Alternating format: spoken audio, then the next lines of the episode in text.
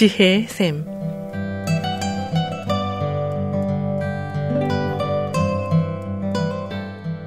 매주 월요일부터 금요일까지 각 분야의 전문가를 모시고 우리 삶에 필요한 말씀을 듣는 지혜의 샘. 오늘은 AP 리커버리의 손재열 디렉터께서 말씀해 주시겠습니다. 안녕하십니까. 손재열입니다. 지난 두 시간 동안 갈등에 대해서 또 갈등 유형에 대해서 말씀을 드렸었죠. 지난 시간 마지막에 여러분께서는 갈등을 해결하는데 어떤 유형을 가장 많이 쓰시는지 여쭤봤었습니다. 어느 특정 유형을 많이 쓰시는지, 아니면 한 가지만 계속 쓰시는지, 아니면 또 상대에 따라 특정 유형이 바뀌는지 그렇게 여쭤봤었습니다. 대충 내가 어떤 유형을 쓰는지 여러분 스스로 잘 아실 겁니다.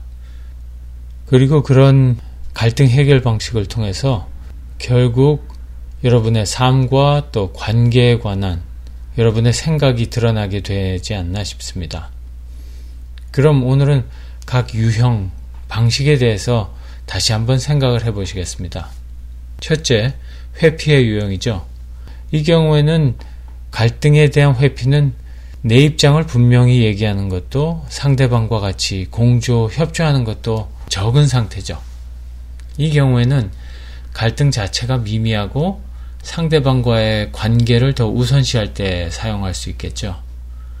다른 중요한 문제가 많고 이것을 처리할 시간이 없을 때, 또 시간이 지나면 저절로 해결될 것 같을 때, 감정이 너무 개입이 돼서 좀 시킬 필요가 있을 때, 또 어떤 이 갈등에 대한 정보들이 많지 않을 때, 어, 이 회피의 유형을 사용하게 되는 것 같습니다. 그런데 이런 어, 회피의 유형을 사용하는데 부작용이 있다면 그냥 두고 미룬다고 해서 문제가 저절로 해결될 가능성이 많지 않죠. 또 미룸으로 해서 더 갈등이 심화될 수가 있는 경우가 많습니다. 아니면 그런 갈등 해결이 제3자에 의해서 해결될 때도 있고, 뭐 아니면 상대방에 의해서 결정될 때도 있는 것 같습니다. 두 번째는 수용입니다. 내가 지고 상대방이 이기게 하는 거죠.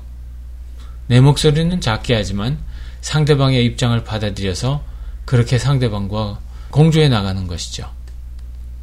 이 경우는 임시 방편이 필요하고 또 나중에 장기 대책을 세울 가능성이 있을 때 이 문제가 나의 그 느끼는 비중이 상대방이 느끼는 것 같지 않을 때 내 관점이 잘못된 것을 알았을 때 또 다른 사람이 그렇게 해서 잘못된 경험을 통해서 배우도록 할 때, 어떻게 해도 내가 이기지 못할 것 같을 때, 다른 사람과의 조화가 더 중요하다고 느낄 때, 지금 받아들이고 나중에 계획을 짜려고 할 때, 이럴 때 수용을 많이 쓰는 것 같습니다.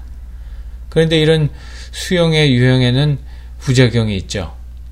내 아이디어는 또 내 생각은 관심을 못 받고 또 내가 가지고 있는 어떤 권위나 이런 것들이 도전받을 가능성이 있죠.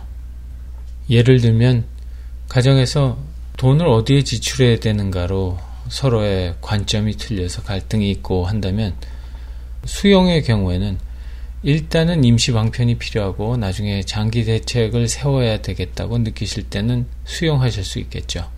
또 내가 느끼는 것보다 상대방이 느끼는 어떤 그 지출에 관한 그런 비중이 더 높다고 느껴지시면 어, 상대방이 그렇게 하도록 일단은 수용을 하실 수도 있겠죠. 또 이 일에 관해서는 내가 이 사람을 전혀 이길 수 없을 것 같다. 또 이런 어떤 지출에 관한 작은 것 때문에 관계가 어그러져서는 안 될 것 같다라고 생각하시면 수용을 택하실 수도 있겠죠. 하지만 결국 이 상태를 계속 한다고 한다면 나의 생각은 전혀 무시가 당하게 되고 그러다 보면 내 어떤 관점이 전혀 관철이 안 되기 때문에 내가 속상할 경우도 많고 그렇겠죠. 셋째는 대립이죠. 내가 이기고 상대방이 지게 하는 것이죠. 내 목소리는 높이고 하지만 상대방과의 어떤 공조하는 점은 낮게 되는 거죠. 예, 이 경우에는 내가 말하는 것이 옳다. 내 관점이 옳다라고 생각이 드시고 그게 확실하시고 아니면 시간이 별로 없고 빠르게 결정을 해야 될 때 또 내 관점을 지켜야 될 만한 충분한 근거가 있을 때 아니면 상대방과의 관계가 덜 중요할 때 갈등 해결이 더 중요하다고 생각할 때 이 대립의 경우를 많이 사용하게 되죠. 부작용은 뭐 갈등이 더 심화될 수가 있습니다. 이렇게 하고 만약 어, 상대방의 자신의 목소리가 반영이 안 됐다고 하면 다음번에는 자기의 의견을 더 확고하게 하기 위해서 세게 나올 가능성도 있죠. 아까 말씀드렸다시피 가정에서 어떤 지출에 관한 것으로 갈등이 생겼다고 한다면 이 지출은 우리의 그 관계가 좀 어색해지더라도 이 지출에 관해서만큼은 요것을 내 관점을 관찰시켜야 된다. 또 아니면 내가 정말 여기에 대해서는 잘 알고 있고 이게 나중에 오히려 더 이곳에 지출함으로 해서 문제가 생길 것이다 라고 확실히 안다고 한다면 이 경우를 사용할 수도 있겠죠. 네 번째는 타협입니다. 나나 상대방이나 전부 다 반씩 양보하는 거죠. 이 경우는 시간이 별로 없고 상대방과 내가 적절하게 중간점을 찾아서 빨리 움직이려고 할 때 많이 사용될 수 있겠죠. 하지만 여기 대한 부작용으로는 어떤 중요한 문제나 목표에 관해서 초점이 약간 흐려질 수도 있다는 것이겠죠. 아니면 서로 양보했다고 느끼기 때문에 서로 편치가 않고 나중에 또 갈등이 다시 재심화될 수도 있는 거겠죠. 아까 이 예로 다시 돌아간다면 어떤 지출에 있어서 100을 쓸 것을 50만 쓰고 나도 100을 쓸 걸 50만 쓰고 그렇게 되면 일단 서로 뭐 합의는 빨리 될 수 있을지 몰라도 어 나중에 서로에 대한 감정 때문에 문제가 갈등이 더 심화될 수도 있는 어떤 상태가 되지 않을까 싶습니다. 다섯 번째는 지난번에도 말씀드렸다시피 협동, 협조 이런 것이겠죠. 서로 윈윈 시츄에이션 내 할 말도 하고 하지만 같이 예, 협조하는 그런 분위기를 이끌어내는 방식이겠죠.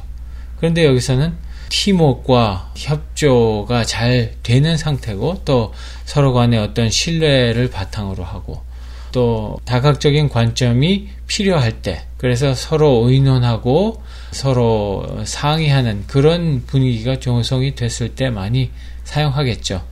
책임감을 서로 나눠 갖고 해결에 대한 주인 의식을 갖게 할 필요가 있을 때 이 방법을 많이 사용하는데 단점은 시간과 에너지가 너무 많이 소비된다는 거죠.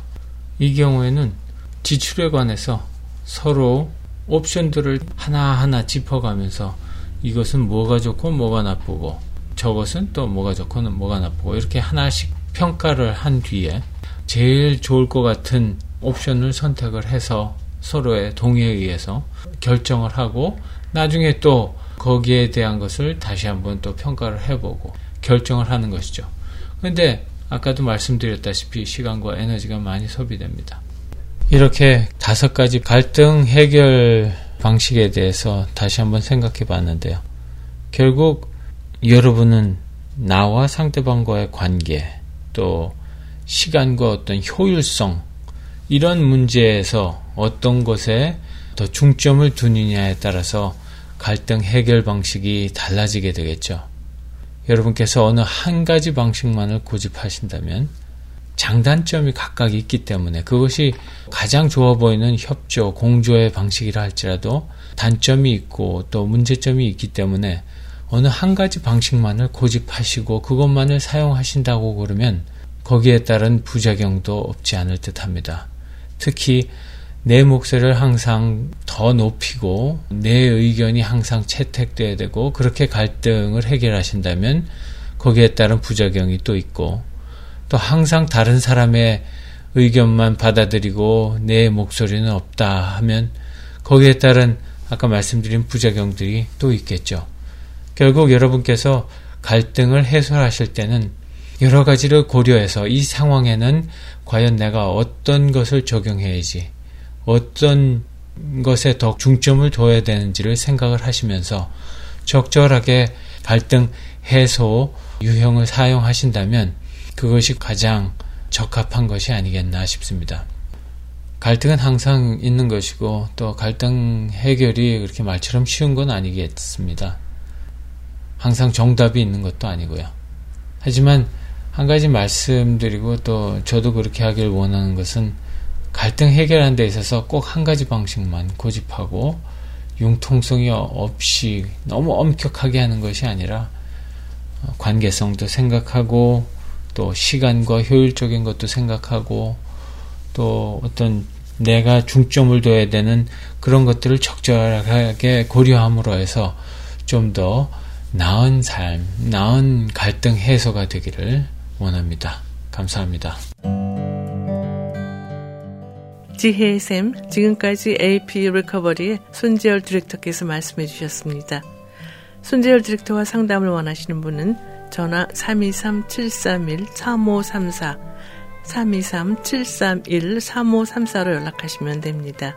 오늘 들으신 내용은 극동방송 미주지사 인터넷 홈페이지 usk.febc.net에서 다시 들으실 수가 있습니다. 아름다운 음악과 기쁜 소식을 전하는 극동방송에서 보내드린 지혜의 샘 오늘 순서를 마치겠습니다.